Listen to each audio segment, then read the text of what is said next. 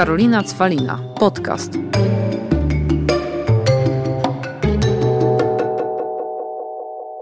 Witam Was w swoim podcaście Karolina Cwalina, a dzisiaj moim gościem pani doktor Hanna Stolińska, jedna z członkiń Fundacji Kobiety bez diety, i dzisiaj o tej książce chciałabym, Haniu, z Tobą porozmawiać.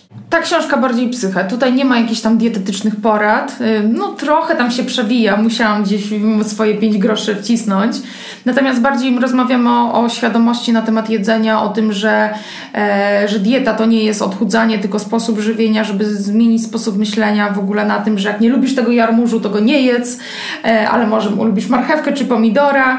E, że jest to w sumie taki duży proces, jeżeli chodzi o odżywianie, ale też duży nacisk jest na tej książce, myślę, Myślę, że głównie, bo dziewczyny zajmują się psychodietetyką w większości. Mamy dietetyczki, terapeutki, psycholożki. Tak, po prostu podejściem do tego, że mamy nie być rygorystyczne względem siebie i, i że nie mamy promować, czy, czy no oczywiście różne są problemy i, i ktoś może mieć bardzo niską masę ciała, ktoś może być otyły ze względów zdrowotnych, ale też żeby nie hejtować takich osób i, i żeby mieć zdrowe podejście. Tutaj nawet dostałam takie pocztóweczki do tego e, od Was podpisane, że e, nasza droga Karolino, dołącz do nas, bądź kobietą bez diety. No nie wiem, czy to dobrze, bo ja faktycznie jestem bez tej diety. Teraz na pewno. Słuchajcie, to jest w ogóle hit, bo e, jakby tutaj się przyznaję w każdym wręcz czy, czy podcaście, czy odcinku moim, że jest pełny nepotyzm, zapraszam ludzi, których znam. Akurat tutaj jest tak, że nie samą Hanię tak dobrze znam, jak jedną z kobiet tutaj z fundacji, Darię Gradziu, która jest moją sąsiadką, dosłownie drzwi w drzwi. Mhm. I do tej sąsiadki odezwałam się, kiedy już troszkę, czy troszkę, no już jakiś czas staraliśmy się z mężem o dziecko, poleć mi dietetyka, bo może faktycznie ja, już ta lewaczka jednak, stwierdziłam, że może faktycznie to od diety, już jak ureguluję wszystko, to jakoś to lepiej pójdzie. No i tego dnia, co poszłam do Hani, tego dnia zaszłam w ciąży, więc polecam bardzo skutecznie ja dietetykę. Parę pacjentek tak miało.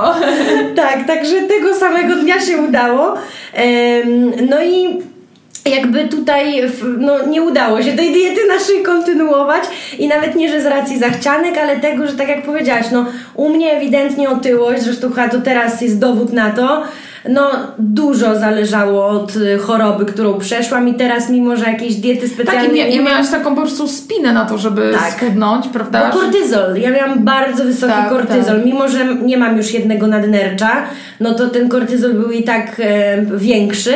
Więc teraz, jak jestem w ciąży, to nikt mi jakby...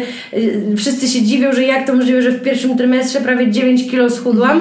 No bo przestałam się stresować, odpuściłam to na pewno, hormony się wyregulowały. Więc tak jak ja też w sumie to, na co miałaś ochotę, może nie do końca idealnie to, co bym chciała, ale po prostu to jest taki czas, że, że je, słuchasz swojego organizmu i tak się odżywiasz. Ale wyszło, że u mnie po prostu to hormony, jakby hormony biorą górę i także ja no, nie mam teraz diety, ale jak widać psychosomatyka u mnie dobrze w takim razie działa. Jesteś na diecie kobiety w ciąży. Dokładnie, ale nie no, tak jak gadałyśmy też bez przesady, że się objadam czy coś, po prostu jakby tak or- słucham się teraz swojego organizmu, który ewidentnie chce bułek i sera. Bardzo dobrze.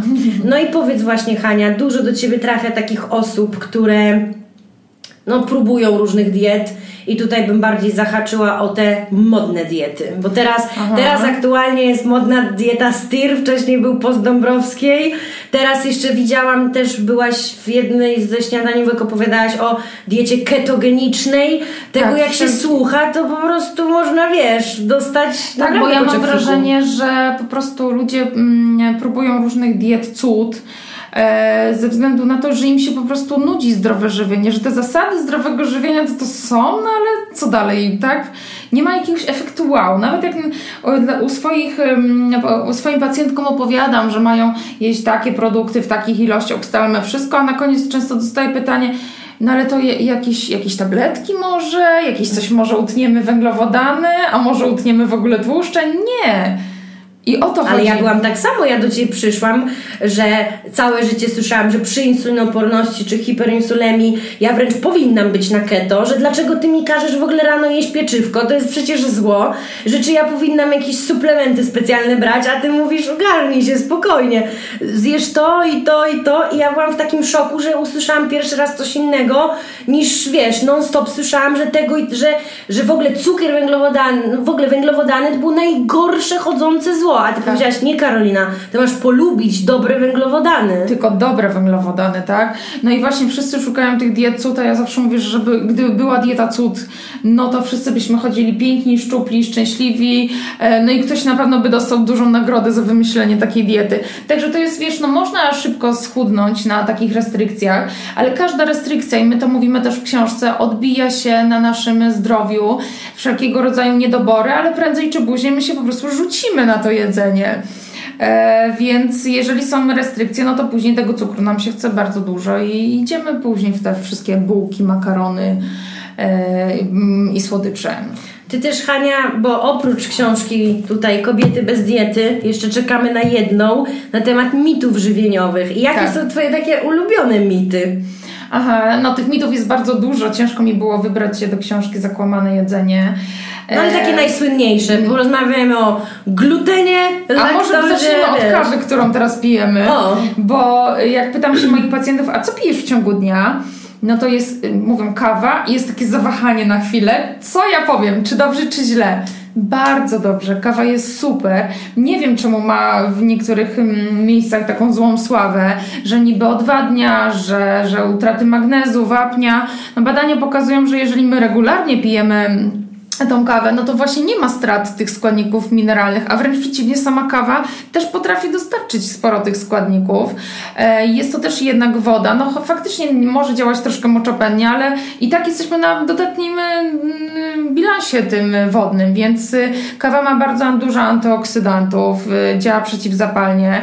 No tylko, że trzeba pić dobrą kawę, taką z ekspresu, żeby nie podrażniała żołądka, no, bez śmietanki, bez cukru i jak najbardziej cztery pięć filiżanek dziennie można wypić, tylko filiżanek, a filiżanka ma sto dwadzieścia mililitrów. To jest więc, kubek. Więc tutaj też mamy no, dwie, prawie pod trzy, pra? tak, tak, te kawy. Także kawa to na pewno jest jeden z mitów. No ten gluten, laktoza, że źle się czujemy. Przy laktozie jest tak, że faktycznie jeżeli mamy problemy żołądkowo-jelitowe, no to od razu wiemy, że ta laktoza nam szkodzi po wypiciu mleka. To nie trzeba jakichś wielkich badań tak naprawdę robić. Natomiast przy glutenie często słyszę, że osoby, które go odstawiają, raptem lepiej się czują. Ale to nie wynika zwykle z tego, że mają problemy z glutenem, bo problemy z glutenem ma około dwa do trzech procent populacji w Polsce, e, tylko po prostu przestają jeść białe buły, białe makarony, zaczynają czytać skład, wybierać lepsze produkty i tak czy owak ta dieta staje się zdrowsza. E, więc w niektórych jednostkach chorobowych przyjęło się, że trzeba odstawiać gluten, chociażby przy chorobach tarczycy. Mhm. To też no, gluten nie działa prozapalnie, absolutnie to jest mit. E, natomiast odstawienie glutenu nie przyniesie żadnych korzyści w leczeniu, jeżeli nie mamy problemu z tym glutenem. A to jest zawsze kolejna restrykcja, kolejne, kolejne eliminowanie poszczególnych produktów. Chociaż teraz mam wrażenie, że dietetycy stają się tacy bardziej ludzcy, że na przykład mówią, mam koleżankę Karolinę, która zawsze podkreśla, że ona ma zasady dziewięćdziesiąt czy tam osiemdziesiąt do dwudziestu. Tak, że tak. żywisz się dobrze, ale masz ten dzień, kiedy jednak tam możesz sobie no może nie cheat day, tylko cheat meal. Cheat meal, no tak. tak. tak. I, I że możesz, żeby o tym tak nie myśleć, że jak już wiesz, jesteś w trasie, to sobie zjedz tego McDonalda wiesz, i tak dalej. To jest wszystko fajne, tylko Polacy mają problem z tym, że nie potrafią zjeść małej ilości niezdrowych rzeczy. Tylko jak pozwolę zjeść czekoladkę, to nie zjedzą paseczka, tylko zjedzą cały. I to jest problem, że my możemy jeść wszystko, nawet na diecie redukcyjnej, tylko my nie potrafimy jeść odpowiednich ilości. To prawda, bo jak mi zanim, dowi- jakby jak, zanim dowiedziałam się, że jestem w ciąży i tam było, że trzydzieści gram serka i zobaczyłam, ile to jest trzydzieści gram serka, to myślałam, że cię chyba porąbało, bo ja się tym nigdy w życiu nie daję. Fety mozzarelli, bo ta dosyć tłusta. Ale też ci nie powiedziałam, nie jedz tego w ogóle, prawda? No właśnie. Byłam tak. w szoku, myślę, co to jest trzydzieści gram fety? No zawsze to było opakowanie, to opakowanie idzie i no na całą sałatkę. Dokładnie, także a to, żeby jednak schudnąć, no to musimy te kalorie mieć gdzieś na wodzy, musi być jednak ujemny bilans energetyczny. No ale, no właśnie, i mówisz kalorie na wodzy, a też inni mówią, żeby nie liczyć kalorii, tylko nie łączyć. Mm-hmm. No, no i jak to ja... jest, bo wiesz, bo ja mam wrażenie, że mm-hmm. po prostu każdy ma swoją jakąś indywidualną teorię. Ja sama w sobie nie jestem zwolennikiem tego liczenia kalorii, raczej rozmawiam z pacjentami, ja mam te kalorie w głowie i my raczej mówię mniej więcej porcjami, jak to może być. Natomiast przechodzimy sobie zawsze grupy produktów i ja mówię, czego ile można zjeść, no i raptem przychodzi co do warzyw, to mówię no limit. Im więcej, tym lepiej. No ale warzywa też mają kalorie, więc, ale też nie każe popadać w przesadę, że włączamy jednego pomidorka, że, który ma dwadzieścia kalorii. Ja to wiem, ale ty nie musisz tego wiedzieć. Po prostu masz jeść warzywa i się tym cieszyć i dostarczyć sobie błonnika, który spowoduje, że twoje ciało będzie fajnie pracować. My mamy nasz organizm odżywić, nie tylko dać mu tych kalorii, więc dlatego to nie jest dla mnie ważne, a też dużo w książce o tym mówimy i zaznaczamy to, że po to mamy jeść, po to pijemy, po to jemy, żeby odżywiać nasz organizm, żeby on nam dał, yy, on był narzędziem do naszego życia. Ostatnio tak jakoś powiedziałam mojej pacjentce, twoje ciało jest narzędziem do twojego życia. E, aż sobie to później na tablicy u siebie napisałam w kuchni i, i tak mi się to spodobało, że no po to mamy fajnie, żeby się dobrze czuć i żeby móc pobiegać, spotkać się z kimś, dobrze, dobrze się czuć, no, no po to mamy nasze ciało. Ale to jest bardzo fajne to, to, to co powiedziałaś, faktycznie. Że mamy wykorzystywać mhm. jedzenie do, do, do tego, żeby nas odżywiło, a ciało dało nam energię do, mhm. do, do fajnych rzeczy. A też jakby wierzysz, że faktycznie dietą da się uleczyć wiele chorób? E, tak, bardzo mocno w to wierzę i widzę to u moich pacjentów. E, no może nie odważyłabym się powiedzieć, że samą dietą wyleczymy, no bo jednak to musi być takie całościowe podejście interdyscyplinarne, czyli i lekarz, i, i sprawy psychologiczne, tak, bo to często się ze sobą wiąże, e, ale też i odpowiednia aktywność fizyczna, ale faktycznie dieta, no ja to widzę u moich pacjentów z problemami stawów, mm, że odstawienie na przykład produktów pochodzenia zwierzęcego potrafi zdziałać cuda. Z tym, że to nie jest jakby no, na całe życie, tak? No właśnie, Hania, bo ty jesteś, ty jesteś wegetarianką? Weganką. Weganką. Tak. No i jak podchodzisz do tego jedzenia mięsa? Jako Aha. dietetyczka weganka, czyli jakieś przekonanie już swoje masz. Mam swoje przekonanie, tylko mięsa. Ja nikogo na siłę nie przestawiam na niejedzenie mięsa, bo to po prostu mi służy. Ja to lubię, mi jest z tym dobrze. Natomiast yy, nic na siłę, absolutnie. To jest każdego własna decyzja i ja normalnie pracuję z pacjentami, którzy jedzą mięso. Natomiast yy, często jest tak, że jak długo pracujemy i ludzie zaczynają poznawać nowe smaki też roślinne, gdzieś tam daje jakąś zupę z soczewicy, humusik, tak, to już wszystko jest, zaczyna być popularne, to tak czy owak tego mięsa ludzie zaczynają sami z siebie jeść mniej. Znaczy ja, to była u mnie w jednym odcinku i podcaście Karolina Sobańska, ja jej powiedziałam, że że ja i tak mniej jem mięsa niż zawsze, uwielbiam wegańskie knajpy, uwielbiam, ale ja się po prostu, nawet Ci kiedyś pisałam, ja się tragicznie czuję po wegańskim jedzeniu, jakby zawsze mam problemy, ale jak już zjem mięsko, mówię dobre, rewelacja, więc może po prostu też... No... Oczywiście, że tak. Ja jestem za tym, żeby nic na siłę nie robić, bo jeżeli odstawiamy mięso, a nie mamy na to... No chcemy jednak zjeść to mięso, no to jaką radość da nam, da nam to roślinne jedzenie i będzie stres i nic tam z tych roślin się nie wchłonie. Ostatnio nawet w radio miałam wywiad też na temat mojej książki, bo tam pisałam o trendzie, jakim jest fleksitarianizm, czyli okazjonalne jedzenie mięsa. Że jeżeli chcemy raz na jakiś czas zjeść to mięso, to lepiej wybrać dobrej jakości, już pójść na tego dobrego steka, a nie, nie kupować jakieś tam po prostu najtańsze wędliny. No ale dostałam od razu telefon od słuchacza, że namawiam do okazjonalnego zabijania zwierząt. Także ja w swojej pracy bardzo rozdzielam moje przekonania, chociażby takie do zwierząt, czy to właśnie jak ja się czuję, do tego jak człowiek może się żywić i że wszystko jest dla ludzi w odpowiednich ilościach. No dokładnie i to też teraz zauważyłam, to jest po pierwsze, bo chciałam właśnie, żeby usłyszeli ludzie, że to nie jest tak, że jak właśnie masz już swoje jakieś przekonanie, to to jest jedyne słuszne, mhm. albo chyba liczy się indywidualne podejście do Oczywiście. Każdego pacjenta, tak samo jak... Teraz, jak się idzie do dietetyka, to najważniejsze, żeby wcześniej wykonać badania. Tak, bo, bo dietetyk też nie jest tak. diagnostyk, to nie jest, nie powinien stawiać diagnozy, Więc faktycznie dietetyk może zasugerować zrobienie jakichś badań, natomiast pacjent już powinien przyjść z diagnozą do dietetyka. Mhm. A jakie badania najlepiej wykonać, zanim pójdziemy do dietetyka? No na pewno morfologia cała, żeby zobaczyć, czy nie ma anemii, e, czy nie ma na przykład niedoborów witaminy B dwanaście w niektórych przypadkach, chociażby przy dietach roślinnych, e, a to też widać na morfologii. E, cały lipidogram, żeby zobaczyć cholesterol, trójglicerydy, glukozę, insulinę, T S H, czyli tarczyca, e, ewentualnie poziom witaminy D. No to są takie podstawowe. Okej. Okay.